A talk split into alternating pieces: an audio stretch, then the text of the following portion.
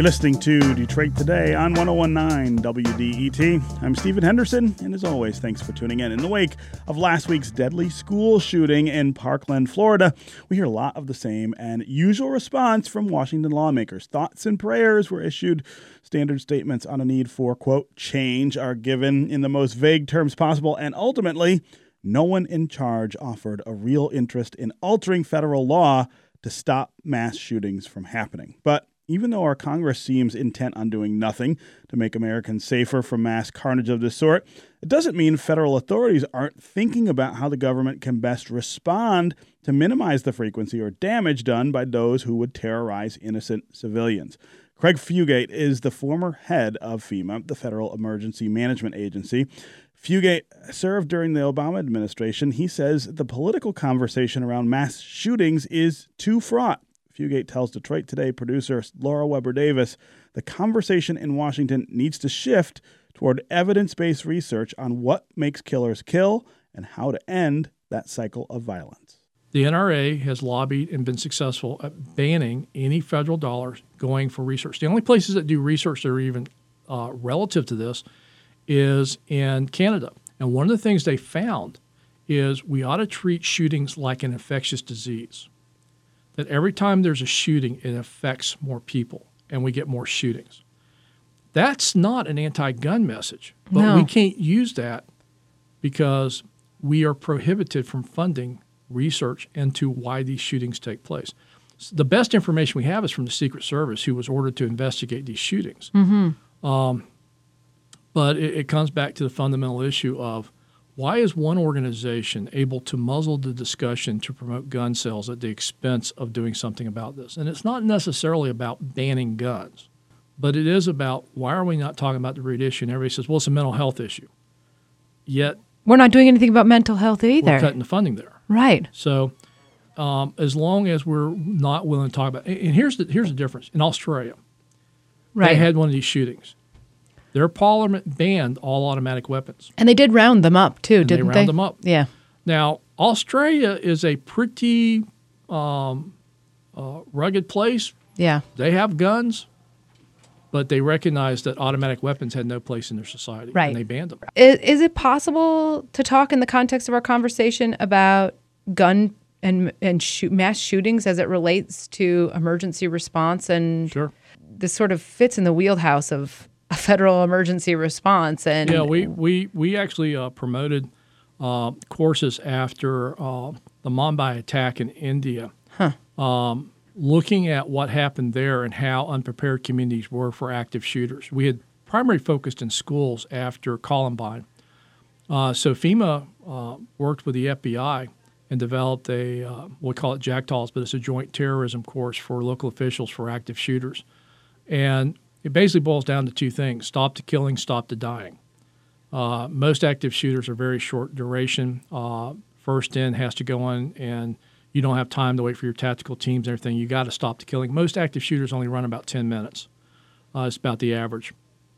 But the other thing that was uh, more distressing was uh, in Aurora. Remember the story that President Obama talked about the, the girl who had put her finger in her friend's jugular and, and took Yeah. her out and had to walk blocks to get to the fire rescue folks? right. Well, that's because up until then, we always staged everybody away from the scene until it was secure. And the problem was people were bleeding to death. So we actually worked with CDC and launched a campaign, Stop the Bleed. Um, if we're not going to deal with the root cause of why we have a gun problem, uh, let's at least deal with the fact that many people were bleeding out, and bystanders uh, and quick application of pressure and tourniquets could save lives. So tell me about just philosophically, as we've seen these mass shootings um, increase in frequency and number of people who are dying at the scene of these shootings. Um, you know, even if we're changing from a federal response or from an emergency response, uh, where we are perhaps triaging people to save lives on the spot.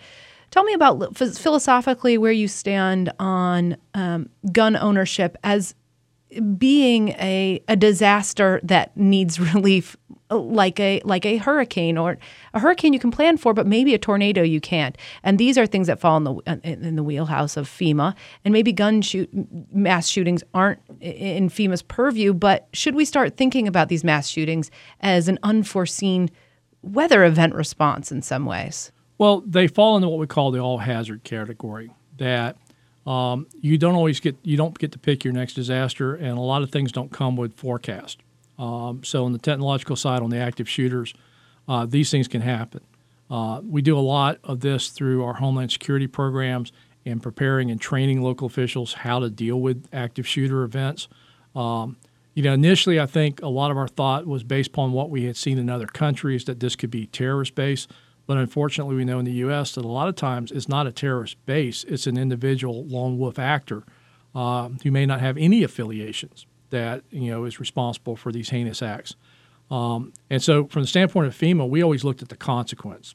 Uh, that's really what our business was of when this happens. How do you respond more effectively? How do you reduce the loss of life? We engage with Center for Disease Control and others about how to do things like a campaign of stopping the bleed and engaging uh, both responders into managing risk and, and responding faster to those uh, people. Because what we found was people were literally bleeding to death, and that if we could stop the bleeding, uh, we could increase the survivors. And so, you know, FEMA's job isn't always looking at what causes the problem; mm-hmm. it was mm-hmm. dealing with the consequences. Um, but I think perhaps the way we should be uh, scoping uh, these situations is not so much a gun control issue as a public health issue. And looking at the epidemiology of why this is happening, um, how it spreads, and really study this from the standpoint of what is the public health consequences of this and look at how we could change things. We've done this in trauma and other events, but we've known for some time that gunshots was one of the leading killers of young men and, and teenage adults. Right. Uh, so, you know, I think I would frame this, you know, maybe we're not getting anywhere with the gun debate. Let's move this to a public health policy debate and really look at this from the standpoint of this is a uh, disease, just like we looked at when we started looking at trauma that way. We actually started seeing ways to reduce the impacts and start bringing down those deaths. Uh, so I would take a I would take a look back since there doesn't seem to be much interest uh, in our political leadership to address the guns. Let's take a step back and address this as a public health issue. But even if we tackle it from two different angles, aren't we essentially going to reach the same conclusions about the types of things that need to be done? Even if on the fringes you're you're looking at different types of policies that may be done, like for instance, uh, a mental health discussion versus um, rounding up AR-15s and running them over with you know some sort of bulldozer. Even if you're talking about two opposites of, of that spectrum, aren't you going to end up landing at a sort of central point, which is regulations around the number of guns or the way that people can access guns? You may, but I think the the the third rail of this has always been about the guns, and there are uh, organizations like the NRA who doesn't want to have that debate. And I think the minute you start talking about gun ownership, um, it, you, are just not going to go anywhere. I think there needs, needs to be a more pragmatic discussion of the types of guns, um, how many rounds of ammunition do you need to have, uh, things like bump stocks and other things which take semi-automatic and turn them into almost automatic weapons, and really go, what are those issues that we should be addressing? And gun ownership isn't where I start. It is ammunition. Uh, the, the rounds and clips. Uh, very few of these people that have been involved, involved in active shooters um, have gone in with single shots or a limited round weapon. So let's start looking at what is going on and does this make sense? But I would also look at it from the standpoint more holistically of why do people do this? Not that the weapons are available. And I think t- saying this is a mental health issue is also limiting what we should be looking at is why in society do people see this as a way to act out hmm. whatever they're doing? Mm-hmm. And are there things that we can do to inoculate against those things? Because as much as people think the simple answer is if you get rid of guns, it will go away, uh, there are other ways to do mass murder. Right. Why is it we're seeing mass murderers? What's causing that? Is it a, is it a lack of access to mental health, or is it something else that's going on that we could do things to begin looking at how to inoculate society against those risks? But we won't get there unless we're willing to fund research into these shootings and look at all of the causative factors, not just look at guns. But I certainly have to question the fact that we're seeing these people using uh, multiple rounds, lots of ammunition, multiple weapons. Uh, that is something I think we should look at. Not banning gun ownership, but going how much ammunition and how many rounds in a clip actually makes sense before you're now only reason you're doing that is to kill. But I would take a step back and really look at this from the more holistic of a, of a, of a really going, what are all the factors here? Why? Not that the weapons are being used or guns, but why do people feel such rage Right. to kill and to kill large numbers of people, many of whom are total strangers to them? And this is a relatively recent phenomenon in U.S. history. We've always had mass murders and serial killers, but not to the degree that we've seen in schools and other locations. Mass destruction. Right. Why? What has changed that has caused that or allowed that to grow? It's it's interesting. Um, it's interesting that you raise that point. I was thinking to myself the other day that it seems our country has been, our government has been relatively successful at a campaign to dissuade uh, young men from going off and joining ISIS and terrorist organizations. That, by and large, our our, society has been able to dissuade those young men as in comparison to some European countries who are struggling with that a little more. Some of that's proximity, but also I think that there has been a successful campaign here. It seems, and I, I'm just curious. Do you think that there's any way to um, promote a similar campaign to dissuade these sort of lone wolves? Because if you're not attacking an ideology, but rather uh, uh, uh, an individual, that seems almost like an impossible task to me. I think this where is why we really need to fund the research, not look at this as a gun issue. I think guns are part of this, but not single out the guns, but look at why do people feel the need to do this? What is their triggers? Why are we seeing this increasing? Um, are there things we can do to start turning that tide?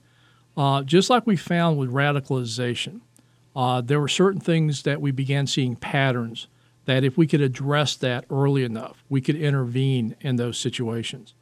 Uh, it's very hard. The very definition of the lone wolf means that it's very hard for intelligence or law enforcement to pick these people up. Right. Uh, when you look retrospective, you go, well, there are all these signs. Yet there's all these signs that are so many that it's noise. You don't know what to look for. Right. So, again, I think this is one area of rather than just having a moment of silence, which is what Congress's reaction has been to these shootings.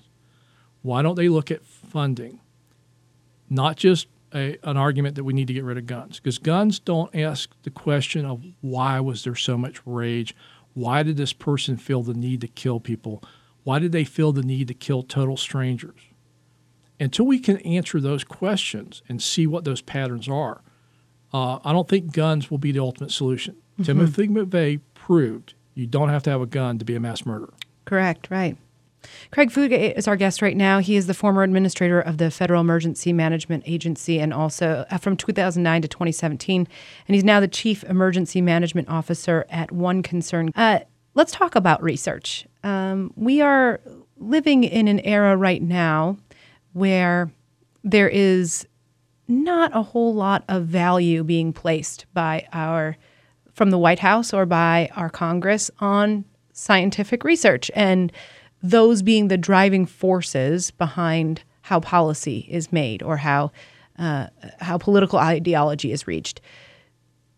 Do you ever do you ever get um, discouraged by that this sh- sort of shift or the momentum toward less and less research based uh, uh, policy shifts. It seems to me, especially when we're talking about climate change or we're talking about maybe uh, shooting research, gun research, that if the political will doesn't exist in the ideology of the individual politician or in their pocket, um, that it, it won't. It doesn't matter what the research will say. So tell me a little bit about how, how that you that's landed on you. Well, I kind of looked at it this way. You know, there's an old saying, "Power corrupts," but I've also learned money corrupts absolutely.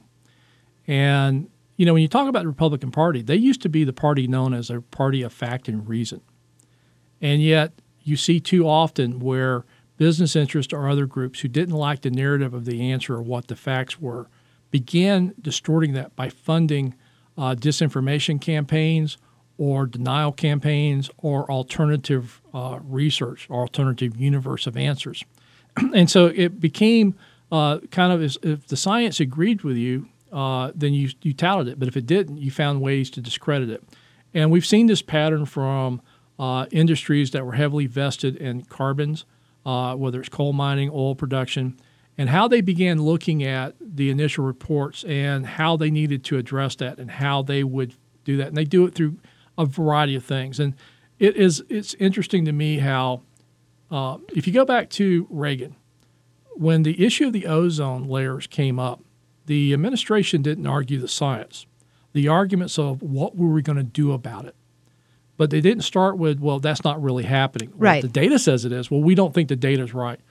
Uh, so when you talk about climate change and climate disruption, you get all these answers from it's an outright denial to it's a hoax to it isn't. But you know when you have groups like Moody's who's coming back and is now telling communities along the Gulf Coast and the Atlantic Coast that if they don't begin looking at how climate change will affect their communities, it could affect their bond rating. Credit rating, sure, Yeah. that makes sense because they're going to be really disproportionately Well, affected by rising Their bonds levels. are based upon Yeah. their taxable property. If that Right. taxable property is at risk to increasing storm impacts, and so there, there's this tendency, I think, sometimes that it's become uh, acceptable to deny or cr- dis- try to discredit facts when it doesn't fit your narrative. Doesn't feel right. But the Yeah. financial institutions deal with investors and return on investments, and they can't afford not to address these issues. And so it's, it's kind of interesting when you see on one side people are saying this isn't a big deal or it's been overhyped or we don't know what the right warm temperature is. Maybe being warmer is better. Yet Moody's is coming out going, this could affect the bond ratings and the credit worthiness of communities if you don't begin addressing it. that would probably also be uh, sort of along the lines of this recent dust up over offshore drilling. That I would imagine Florida, with its beautiful beach property, um, if there was an oil spill, would be disproportionately affected. And you're talking about a Republican governor who said, "Hey, we don't want offshore drilling." It's something probably fairly similar. That it's one moneyed interest first another because ultimately your property is all you have. Yeah, and let's be uh, frank here. Both parties are guilty of this. Absolutely. So, you know, the era of when science was the arbitrator of let the facts speak. Now, what you want to do about it is where the debate come from. Now we see, well, let's attack the science because the answer isn't what we want. Or we'll cherry pick what we want, or we forget science is complex and constantly evolving. And so what we know today isn't what we'll know tomorrow. And that may mean what our assumptions were or what we thought the facts were may now have changed based upon new information or new updates. And so I think, again, it's in Washington, it was interesting how you had to communicate. It's like I'd go to hearings, and in my budget were funding to help build resiliency and mitigate, mitigate climate change. And I was told by one party that that's a non starter. We're not going to go there. We're not going to discuss it. We're taking it out of your budget. And so I asked a different question. I said, well, let's not talk about climate change. Let's talk about insurable risk. If the private sector is not willing to insure that risk, why is the taxpayer on the hook for subsidizing it? That actually got their attention. Sure. Um, and I'm not even talking about climate change. I'm just talking about the insurability of risk and the fact that most recently, uh, another big bailout uh, of supplemental funding was approved for Florida, Texas, and Puerto Rico and the Virgin Islands. And I call it a bailout because almost all of those impacts of those storms were based upon decisions that state and local governments had made over decades about where and how they build that weren't sustainable even for current risk, not even future risk. And you, as a taxpayer, paying for that because in most cases they either failed to or did not insure much of the property that was damaged or destroyed. And I think that's one of the things people understand. FEMA only pays for uninsured losses. Right. That makes sense for response costs, calling out the guard, opening up shelters, feeding, all that emergency work. But the bulk of the money is actually going to people who didn't have insurance, local governments who didn't have insurance, churches, synagogues, and mosques who didn't have insurance that had damages from these storms that you're underwriting. And I started pushing back, going, this is, I think, where we really need to talk to people on both ends of the spectrum, both fiscal conservatives and environmentalists. Why are we continuing to see growth and development in high risk areas that the only reason we're sustaining it is is because you, the taxpayer, underwrite that risk versus the private sector managing that risk.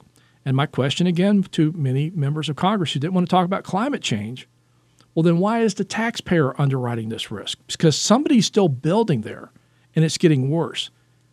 And if we don't address that, how many more of these disasters are we going to be paying for? Right. Craig Fugate is our guest right now. He's the former administrator of the Federal Emergency Management Agency, otherwise known as FEMA, from 2009 to 2017.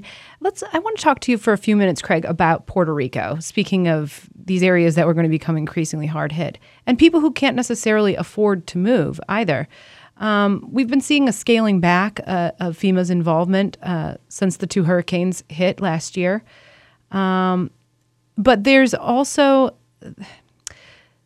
whether whether or not our response has been appropriate from the mainland, there is it seems to me a general disinterest or uh, lack of con- a general lack of concern for this island over there that many people don't even realize is part of America and that those are Americans and we should be taking care of them.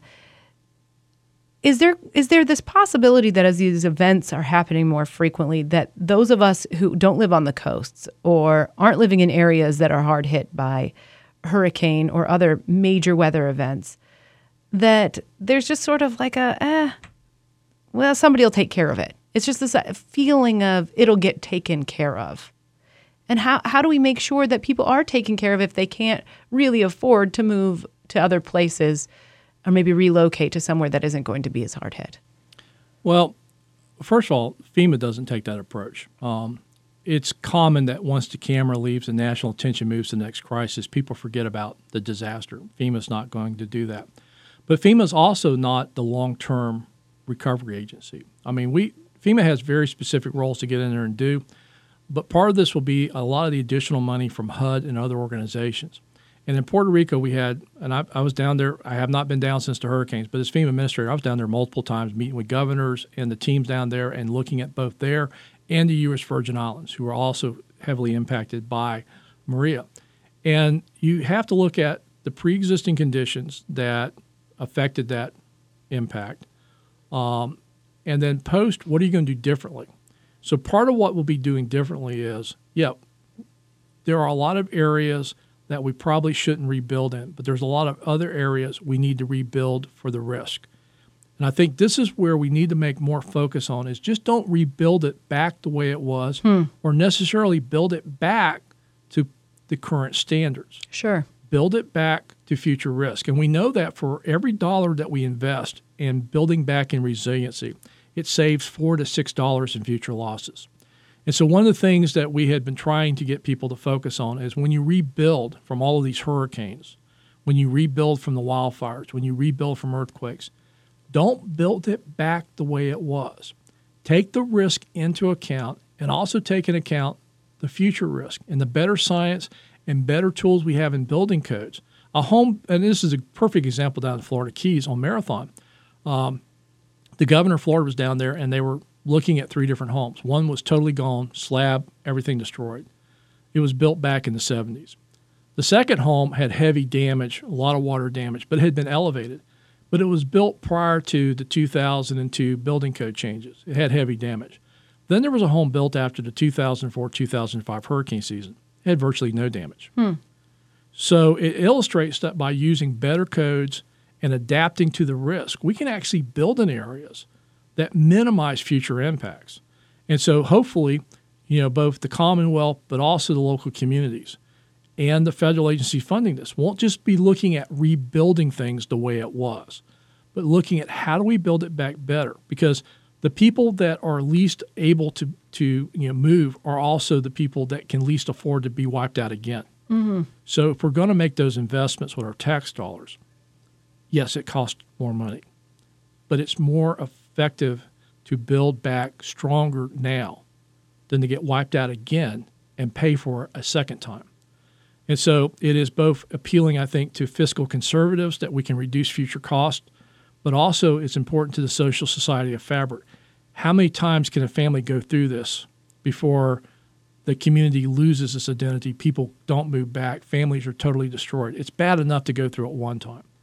So when we're investing in rebuilding, it isn't that everybody's got to leave. It's that we got to make sure we're building back in ways that are sustainable for those risks and we're willing to make the investments, not just to build it back the way it was. Craig Fugate, thank you so much for joining us today on Detroit Today. Thank you. That was Detroit Today senior producer Laura Weber Davis speaking with former head of FEMA, Craig Fugate. That's going to do it for us today. I'll be back tomorrow. I hope you will too. This is 1019 WDET, Detroit's public radio station, a community service of Wayne State University. See you tomorrow.